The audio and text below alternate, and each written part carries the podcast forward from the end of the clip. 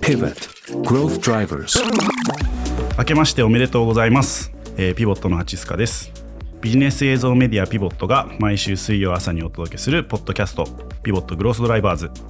本日は株式会社レイヤー X 代表取締役 CTO の松本由紀さんをお迎えして特別編としてですね、えー2024年大展望テクノロジー編というテーマでお伺いいたします。では松本さんよろしくお願いします、はい、よろしくお願いします。この番組はですね、えープロダクト開発に生かせる思考や、えー経験値を各分野のプロフェッショナルから、えー複数回にわたって学んでいきます。えーぜひ、ポッドキャストやですね、ピボット公式 X をフォローしていただけると嬉しいです。また、概要欄にはですね、えーこれまで出演いただいた CTO の方の回や、えー今回に多分密接に関わってくる AI をテーマにした回のですね、リンクも貼っていきますので、そちらもぜひ聞いてみてください。それではまず松本さんのプロフィールを、えー私の方からご紹介させていただこうと思いますと。2020年3月より、えーレイヤー X 代表取締役 CTO、えー東京大学在学中に株式会社グノシーに入社。CTO として技術組織全体を統括。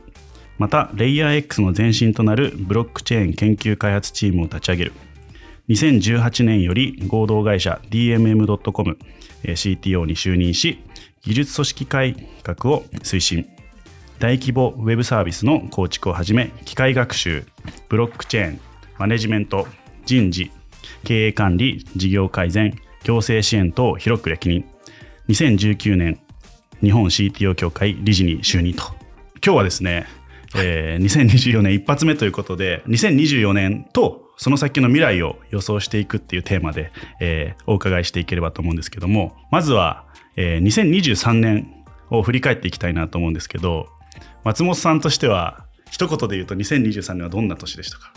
いや、もうとにもかくにも1年ぐらいずっと生成 AI のことを考えてたんですよね。そうですよねはい、もうずっと、まあ、生成 AI というよりは LLM ですね、僕の中では。うんうんラージランゲージモデルがなんか出てきてから、もうかれこれ1年ちょっと。うん僕の頭の中だと、その2022年の11月末ぐらいに、チャット GPT が登場して、で、あれを触り始めてから、もう事業を立ち上げるまで、もうずっと LLM のことを考えつつ、事業をやっていたという感じで、もう本当1年としては LLM 一色だった脳みそだなとは思っています。うんうんうんただまああの、事業的にめちゃくちゃ成長してるんで、その辺の刺激もあるんですけど、はいどうしてもこう技術屋としてのなんか 松本は LLM がめちゃくちゃ記憶に残った年だったなと思ってます。そうですよね。まさにその LLM のコミュニティにも入られたり立ち上げられたりとかされていて、まさにこう、僕の勝手なイメージだと、もう松本さんの経経営者としてのイメージがここ数年あったところが、めちゃくちゃこう生き生きと自分で触ってる姿を X とかで見てましたって感じです。いややっぱりこうね CTO がこうコードの話をしないってなんか良くないなと思っていて、結構ね集まるとみんなマネジメントの話するんですけど、そうじゃなくてやっぱコードを触って技術で世の中変わっていくところをまあちゃんと肌身で感じつつ自分でも変えていきたいなっていうのはねこの1年やっぱ触っててうん思いをもう一回新たにしたとこでしたね。ありがとうございます。まさに今日詳しくまたお伺いしようと思うんですけど、まさにその触って、そこからラボを立ち上げて、事業部っていう形のお話もあると思うので、ぜひこの後詳しく聞かせていただければと、はい。はい、思ってます。今回2024年一発目の配信ということで、えー以下の3つのパートでお送りしようと思っています。まずパート1として、えー2024年のテクノロジー大予想。パート2として、えーレイヤー X が目指す AI、LLM と2024年その先。で、パート3として、そのパート2のですね、目指す世界に必要な要素とは？といった3つのパートで、松本さんにお伺いしていこうと思います。2024年のテクノロジー大予想ということで、えー今回ですね、えーレイヤー X さんもしくは、えーテクノロジー領域っていうところをさらに広く広げてですね全体感として松本さんに、えー2024年のキーワードを、え3つご用意いただいておりますので、え1つずつ深掘っていきたいなと。では早速まず1つ目のキーワードとしては何でしょうか？やっぱり生成 AI の進化がまだ続くなと思っていてこれは絶対に逃せない要素だなと思っています。あのまあ、年末にジェミニが登場して、うん、で、まあ、あれを見てるとマルチモーダルモデルとしてのあのパフォーマンスを結構アピールされていたりしましたけど、うん、まあ、機械がその、まあ、デジタルな目とか耳を手に入れていきつつある。うん、まだ正直そのコストとかも含めてどこまでこう実用的かみたいなところはまあユースケースによりけりだなと思ってるんですけど、うん、まあ、とはいえ、このマルチモーダルモデルの進化と、あとは軽量化ですね。あの、コストがもう少しこう使いやすいものに落ち着いてくるんじゃないかなっていうのが、まあ来年で感じているところで、まあそれはあのいくつかまあ要素があると思うんですけど、まあそのアルゴリズム上の進化、うん、あとはまあモデルが小さくても、その学習元データのまあチューニングによってまあ精度が上がっていくであったり、またそのモデルのアンサンブルだったり、まあそういったこうテクニックの組み合わせ、あとが専用半導体のまあ登場がどんどんしていくんだろうなと、増えていくんだろうなと思っていて、まあ、これらを組み合わせていくと、まあ、コストは少なくともなんか10倍小さくなるかは置いといて、うん、まあ相当に小さくなってくるんじゃないかなと、来年中には。うんまあ、今年中か、うん、うん、思っていますね。はい。まだこう、気分がちょっと抜けてないですね。はい。いや、もうあの、収録が12月なので大丈夫です。いや、それで言うとまさにジェミニの話とか、あとそれこそマルチモードで言うとオープン AI も含めてだと思うんですけど、今、えー、2023年を振り返ってみると、まあ、オープン AI と、まあ、Google さんの、こう、切磋琢磨みたいなところがイメージとしてあるんですが、これからもその二強になってくるんですかね。それともまた新しい世界が、新しいプレイヤーがどんどん出てくるんですかね。あの、もうこれに戦えるのって国家か、まあ、ガファレベルの企業だけだと思っていて、あの、どうしても、一回その GPT-3 を自分で作れるかみたいなことを試算してみたときに、うん、まあ、あの、例えば一個の、一回の学習を回すだけで、まあ、数億円半ばぐらい、まあ、その5、6億円ぐらいかなって勝手に予想していたんですけど、うん、まあ、他でもそれぐらいの予想とされていて、これってあくまで1学習なんで、じゃあデータ、データ揃えて、人揃えて、学習を回して、で、それでこう、1、2年かかって、で、数百億かかる。で、それをまあ受け止められる組織体ってそんなにないなと思っていて、で、かつデータがある。で、すると、まあ今言ったようなその GAFA だったり、ね、あとは国家レベルで戦略として取り組むくらいでしか、まあやりようがないんじゃないかなとは正直思っているので、で、かつ、やっぱり大きいモデルのパフォーマンスって大半のタスクでやっぱ高いんですね。あの一部のその専用の、まあ、特化型タスクなんかを解くときは小さいモデルを自分たちで作ってもいいかもしれないと言いつつ小さいって言ってもね、これでも学習でね、数百万から数千万かかったりするわけで。って考えると、なかなかこの LLM 自体で戦う時代は、まあ、LLM 自体の開発で戦うことって相当に厳しい戦いだなとは、うん、まあ思いましたというのが2023年初頭の感想でした。うん、なるほど、なるほど。まさにこう、LLM であったり、まあ、いろいろステップがあると思うんですけど、初めてこう AI 触ってみようって時、まず OpenAI のチャット GPT から触ってみるとこから、うん、あ API 叩いてみてとか、そこから自社に LLM が必要かどうかみたいな話とか、でそこからインフラコストどうするのみたいな話とか、はい、いろいろあると思うんですけど、今、いろんな会社でやっぱりこう、自社の LLM 作って、まあ、ある意味、ファインチューニングしていきながら、自社でやっていくっていうケースが増えてきてると思うんですけど、これ、やっぱやめたってなっていくのか、会社さんによって。それともその勢いはいろんな会社さん、まあ大企業さんも含めて今後加速するかでいうと、2024年はどっちに傾くと思いますか？まあファインチューニングとか、あの、うん、まあさっきの小さめな LLM を特化型で作ってみようっていうのは、まだまだこう、どこで、あの、まあ、有用なのかっていうのが証明されきってないと思うので、うん、その研究は続くんじゃないですかね。自社としてはちょっとその辺もあのそこまで力を入れないっていうふうには決めてるんですけど、うん、まあ全体的にはまだまだ続くんじゃないですかね。特にそのマルチモダルモデルとかになってくると、あの例えばチューリングさんがあの自社でまあマルチモダルモデル作ろうとされている雰囲気を感じていて、まあああいうのってまあ、自社のその自動運転をやるために特化したモデルをとか、そういうタスク特化型、タスク特化のモデルっていうのをチャレンジしていくっていうのはまだまだ続くんじゃないですかね。GPT-4 を打倒するぞっていうのはもう数えて10社ぐらいしか戦えないんじゃないですかね。そうですよね。グローバルで見て。まさに先ほどおっしゃっていただいたみたいな、そもそもの莫大な投資みたいなところとか、まあ、組織的な部分も含めてめちゃくちゃありますもんね。そうですね。まあ、そこで言うと、さっきお話しいただいた通り、戦えるのは GAFA か国家かみたいなところでいくと、結構、こう、先ほど挙げていただいた半導体も含めて、2023年後半に結構日本に例えば NVIDIA さんが来たとか、うん、オープン AI のサムさんがネクタイ締めて日本に来たみたいなところもあったと思うんですけど、はいはい、そういう意味では、日本の立ち位置みたいなところって、LLM 作ってる方々とか、そういう最先端行ってる方々からすると、すごいなんか注目されてる立ち位置なんじゃないかなと思うんですけど、ここって松本さんから見てどう思いますか？日本という国あの、日本は多分法律の設計が AI フレンドリーだっていう観点で、まあ日本であれば、例えばプライバシーの、あの、以前研究開発の事業もやっていたので、まあ見た限りでは、やはりこう、日本ってその、まあヨーロッパ、カリフォルニアとかと比べて、まあ比較的こう、まあデータが活用しやすい環境にあって、で、まあ、それ以外の著作権法もね、あの、ご存知の通り、うん、あの、まあ、学習に使う分には良いよというような法整備になっていたり、で、この辺踏まえると、まあ、日本って今フレンドリーだよね。で、ここで活用してもらえる可能性はある、いいマーケットになるはずだっていう。ただ、あの、いいマーケットとして見られてるんだと思っていて、なんか作るかどうかについては、まあ、なんとも言えない。あの、NVIDIA さんがいらっしゃったのは、どちらかというと、こう、日本国内、えー、独自の半導体を作ってらっしゃる会社って、うん、まあ、プリファードさんぐらいなのかな、うん、あの、っていうぐらいだと思っているので、基本的に日本で何か LLM でってやると、その需要は、まあ、必然 NVIDIA のね、あの、チップを買いに行くって流れになると思うので、そう、ね,、まあ、そういう意味でも、まあ、ある種いいマーケットとして見ていただけてるんじゃないですかねって思ってます。なるほど、なるほど。はい、なんか、それって、こう、日本の産業が進化する期待もありつつ、まあ、いいお客さんみたいな出会い方も、なかなか、そうですよね、はい、なかなか難しい感覚を持ちますね。そうですね。なるほど。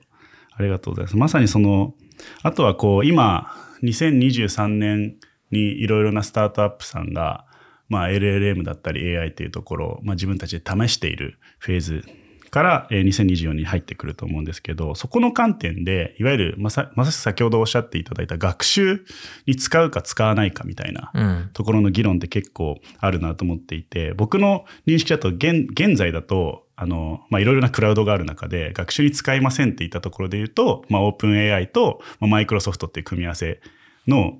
まあ、一択みたいになってるのかなと思っていて、はい、なんかそうすると、なんかそこに AI に力入れていく会社は集中していくのか、はたまたそれがそうじゃなくなっていくのかでいうと、どう思います？いや、なんか普通に考えると、まあ、すべての、あの、巨大な LLM については、皆さん学習に利用しませんよって言っていくと思いますし、うん、まあ、そもそも OpenAI もあの API で活用する場合は学習の、ね、オプトアウトはできているので、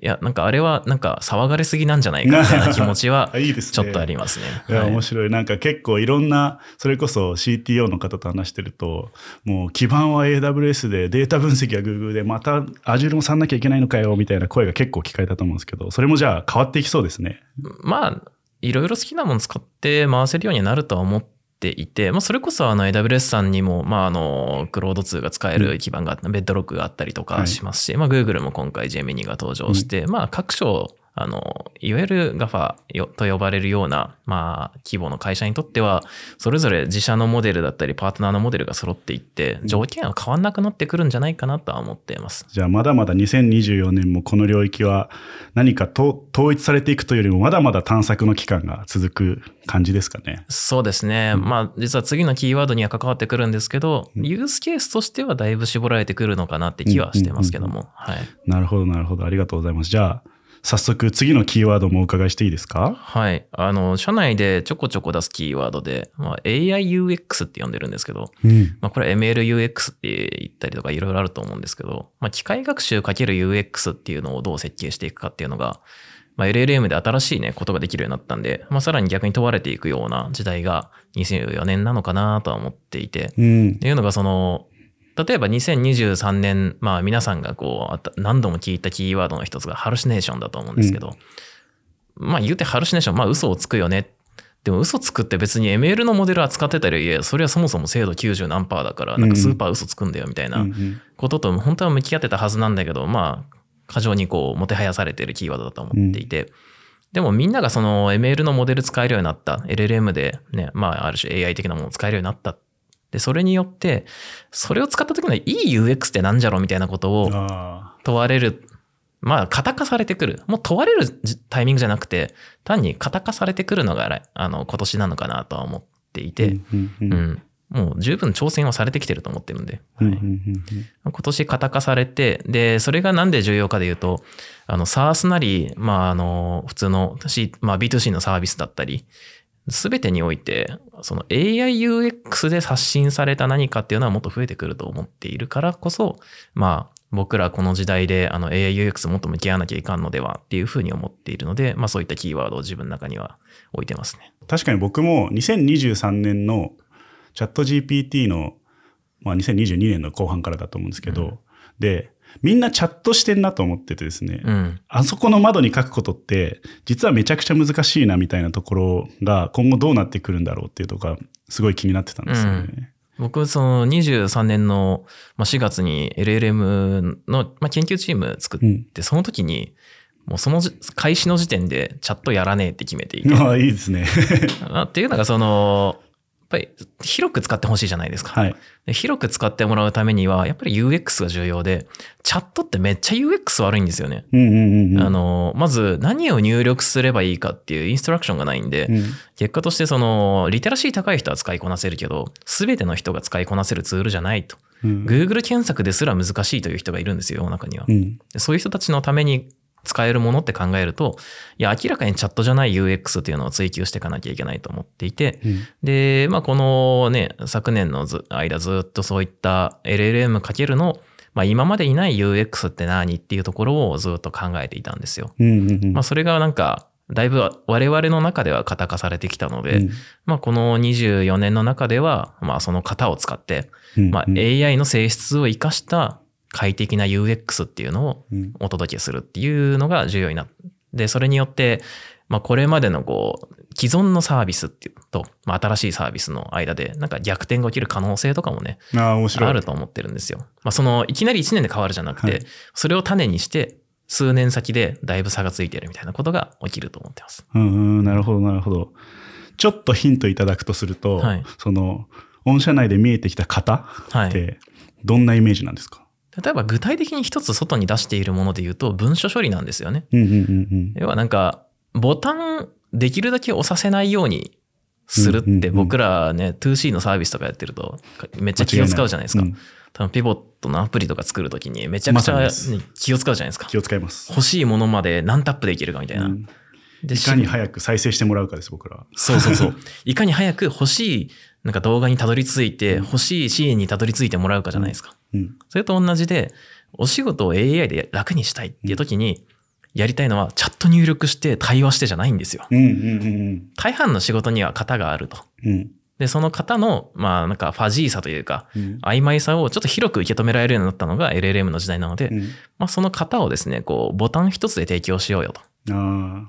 そのボタン一つでとか、ファイルアップロード一つでとか、まあそういったその何か一つで処理が終わるようにするっていうのが重要なんだろうなと。ただまあその中に例えば、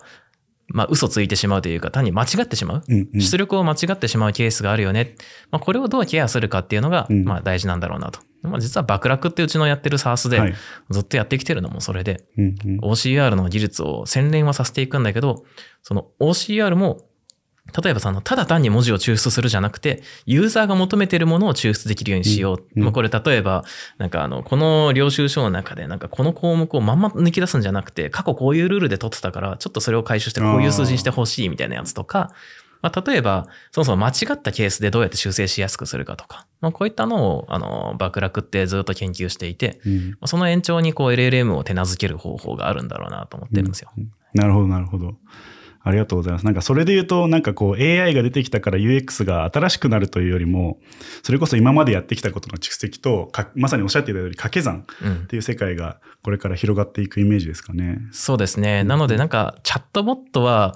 割とみんな飽きてくんだろうなと思っていて、うん、なんかこうチャットボットとかアシスタントみたいなもの。はいはい、あれは一回みんな飽きて、ただもう一回、まあ来年中か再来年ぐらいに、まあ今年来年再来年、どっかの中には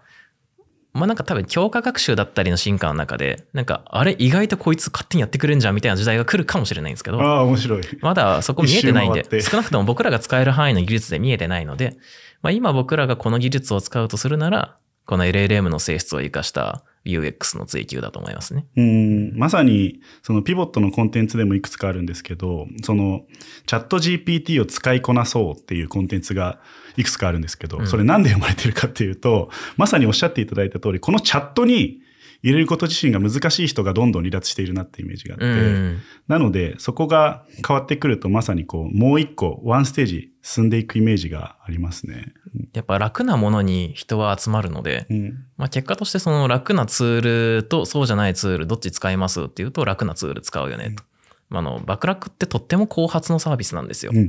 なんですけどまあ今すごくあの成長していて。はい。はい。で、これの、まあ僕らの中の一つの結論はやっぱりプロダクトの良し悪しにあるんだろうなと思っていて。うん、で、このプロダクトの良さを作ってきたこの UX っていうのが、なんやかんや、あの、数年単位で大きな差になってしまうんだろうなと。うんうんうん、なので、こう、今の UX の中でより新しい、まあ、要は他のツールだとボタン10個タップするんだけど、うん、次のツールではあの、1個で終わってるよみたいな。そしたらね、1個で終わる方を使うじゃないですか。そうですね。はい。っていうことだと思いますね。その観点でいくと、それこそ、まあ、御社のサービスとか、まあ、先ほどの事業にそれぞれフィットさせていくっていう観点でいくと、今までこう、チャット GPT なかなか難しい、置いてかれちゃったっていう方が、また2024年にそのままかっていうと、いろいろなサービスにおいて、また AI の、まあ、成果を享受できる状況は取り戻せるかもしれないですね。そうですね。ただその時は AI を使ってるって感覚じゃなくて、ただいつものツール使ってるだけ。うん、爆落を使ってるなんかこう爆落を使ってるんだけど、なんか自然と裏側には LLM がいたりとか、うん、まあ他の AI がいたり、ML のモデルがいて、仕事をアシストしてくれてる。まあ、それぐらいがちょうどいいんだろうなと思ってます。ああ、面白いですね。それで言うと、2023年はめちゃくちゃこう、メディアも含めて AI を意識した年から、2024年は一般人は逆に意識しないけどそこにいる存在みたいになるかもしれないですね。そうですね。そうなると思ってます。ああ。じゃあ最後に3つ目もお伺いしてよろしいですか、はい、まあ、せっかくこの聞いてらっしゃるのがプロダクト開発に関わる方たちなので、うん、まあ、これもまた生成 AI 絡みになっちゃうんですけど、はい、開発組織が小さくなってくる可能性がある。おお面白い。これは面白いぞ。うん、いや、あの、まあ、すでに僕がコード書くときって、まあ、5、6割が生成 AI 経由なんですよね。うんうんうんそれはあの最初のベースのコードをチャット GPT に書かせ、細かい修正もコパイロットに指示を出し、みたいなことがあって、で、まだ今年って、今年、まあ収録しているこの時点って、そこまでその LLM ベースで作られたツールじゃないんですよ。まあなんか VS コードになんかプラグインがくっつきましたとか、はいはい、その程度で、まあコパイロットだけは本当に自然に浸透してきたと思うんですけど、うん、まだその AI ベース、LLM ベースの開発プロセスになったとは言えないと思っていて、うん。で、少しずつね、あの、カーサーとか、あの、いくつかこう、もう LLM を自然に組み込んだエディターとかを歌ってるところも出てきたと思うんですけど、うん、多分24年の中に出てくるのが、もうもう少しその、まあ、エディターのレイヤーもだし、うん、フレームワークのレイヤーとか、うんうんうん、いろんなところに LLM を前提にしたあの開発プロセスっていうのが組み込まれてくると思うんですよ。うんうんうんまあ、それこそワイヤーを書いたら React のコンポーネントが出てきて、はいはい、それをさらにこう、まあ、逆に今度は生成 AI 通じて、あの、デザインのブラッシュアップして選択したら勝手にね、 Tailwind のなんかコード、なんかこう、コードが出てきて。いいですね。で、そしたら裏側の API を書かなきゃいけないんだけど、でもデータ型を定義しといたら、そのこ、なんか定義型に合わせて、なんかこの定義型かつこのユースケースだったらこんなコードの、あの、クラッドを用意しとけばいいよね。ってなる生成系の、まあ、ウェブフレームワークとか、っていうのがどんどん出てくると思いますし、で、あとはあの、多分パースとか SARS のレイヤーに LLM が組み込まれてきて、まあ、開発者はね、基本的にそういったものをこうゴリゴリ使い回せるタイプだと思うので、うんうん、なんかうまくこう指示文を書いておくと、例えばインフラの構築だったりとかが出来上がりますとか、うん、そういったなんか僕らの開発プロセスにもう少しがっつりと LLM が入り込んでくる時代があり得るなと思っていて、そうすると、まあ、一つの開発チームっていうか、プロダクトを作るのに必要な人員数とかって、どんどん小さくなってくる可能性があると思ってるんですよ。で、そうすると、実は開発スピードって上がるんですよね。うわ面白い。開発速度ね、開発速度を遅らせるのってコミュニケーションだと思っていて。はいはいパスが減りますもんね。パスが減る。そのね、なんか N 人一緒に開発してたらね、こうその N のね、NC の組み合わせでどんどんコミュニケーションが増えてくるんで、はい、でそうするとどんどんどんどんこう、なんかうまく回すためにはみんなとコミュニケーションする。じゃあ定例を作ろうか、ワンワンを増やそうかとかやってきて、どんどん遅くなるんですよね。うん、これが、いや、3人で作れますよってなると、そもそも朝会だけでいいじゃんみたいな。確かに。で、そういうな、なんかムーブメントを後押しするようなツールっていうのがどんどん増えてくるのが、まあ今年のまあ変化なんじゃないかなと思っているし、CTO としてはやっぱりそこに目を向けて、積極的に新しい開発プロセスとかツールをまあ使う、開発する。うん、なんかすごく面白いタイミング来たじゃんと思ってますね。いや、いいですね。確かに今挙げていただいただけでも、もうデザイナー、フロント、サーバーサイド、インフラ、すべてにおいて、今予想していただいたことが起きると、なんか専門性どころか、こう、ある程度用意していただきました。じゃあ、どこを具体的に仕上げていくっていう世界になってきそうですね。そうですね。なんならそのエンジニアだけではないんですけどね。うん、あの、まあ、23年末には、ね、それこそこう、 Stable Diffusion だったり、はい、いろんなこう、生成画像系のモデルが、なんか1枚生成に10ミリ秒とか、なんかそんな時代がやってきていて、いや、え、100fps で生成すんのみたいな。これだけでもう、なんか動画を作る世界も変わってくるかもしれないですよ。いや、本当そうですよね。いや、絶対 PIVOT さんなんかこう、ネタとしてね、今年ね、生成 AI だけで作ったあの回とかやるでしょ。やりたいですね。やりたいですね。いやもう、生成 AI もそうだし、今ビジネス的にはね、VTuber さんとかも伸びてたりするんで、はい、あの、バーチャル佐々木則彦が出てくるのも 時間の問題かもしれないですね。そうなんですよ。あの、勝手に喋ってくれるみたいなね。あとなんか、佐々木さんじゃない人が佐々木さんのふりをして、こう、身振り手振りだけつけて動いてるとか。あいいですね。はい。あとはなんか言いそうなことも学習させられそうですよね。そうですね。佐々木さんなんか特にね、こう、発信した内容もたくさんあるんで、あの、それ食わせといたら。そうがいっぱいありますね。そう、そのソースから勝手に佐々木さんっぽい会話をしてくれるとかね。まあ、すでにあの、まあ、ひろゆき AI でしたっけ、はいはい、なんかそういうのとか出てますしね。だからそういうのあり得ると思ってるんで、やっぱなんかそのコードとか、まあ、クリエイティブな領域のプロセスっていうのがどんどん変わって、なんか人がいなくなることはね、ないと思ってるんですね。うんうん、これはあの、どんなに使いこなしても、やっぱり嘘つくんで、間違うんで、この間違いを修正するっていうプロセス挟まなきゃいけないんで、うん、でそれを考えると、あの自分が勉強しなくていい時代はまだ来ない。けど、勉強した人にとっては、もうめちゃくちゃ開発が早くなる、ね。うん、そう、時代になったなと思ってるんで、まあ、あの、越境型の人がどんどん勉強して、うん、生成 AI 使いこなして、もう3人で、めっちゃ巨大なサービス運営してますみたいなのが、楽しい。生まれてくるかもしれないですよね。下ごしらえはしてくれても、それをこう目利きとして、あの、ちゃんと判断できる人とか、ノウハウを持ってる人はもう必要な状態続きますよね。そうですね。うん、逆にこう、目利きできる人のパフォーマンスは、まあ、これまでの10倍になりましたみたいな、うんうんうん。手を動かす時間がカットできるみたいなところ。そうですね。うん、あとは PDCA が早く回せるんで、うんうんうん、さっと作ってこれでどうだろうってプロトタイピングして、いや、ちょっともう違うかな。じゃあすぐまた作り直してみたいな。うんうんうん、なんなら会議中に作り直して、会議中に手触り感確かめるとか、出てくるかもしれないですよ。いやいいっすね。なんかこれをこう、楽しい時代が来たなと捉えられるか、自分はやばいぞと捉えられるかで、なんかこの先のある意味自分のキャッチアップとか、学習の姿勢とかを問うタイミングが来たかもしれないですね。まあ、それは23年時点で来たなと思っているんですけどね。あの、チャット GPT 来た時点で僕は生産性がめちゃくちゃ上がったんで、いや、これ勉強のツールとしても最高だなと思って使ってるんですけど、それにこう気づいてどんどん使っていく人とそうじゃない人でどんどん差が出てしまうなっていうのは感じました。これあえて自分はちょっと2023年から含めて置いてかれてるぞ、まずいぞと思ってるエンジニアとか、えー、まあ、プロダクトに関わる人がいたとしたら、松尾さんだったら、まずどういうアドバイスをしますか？とりあえずチャット GPT プラスに課金しましょう。うん。なんかそれを使って、まずは自分のちょっとした学びとかを全部そこ経由でやってみようみたいな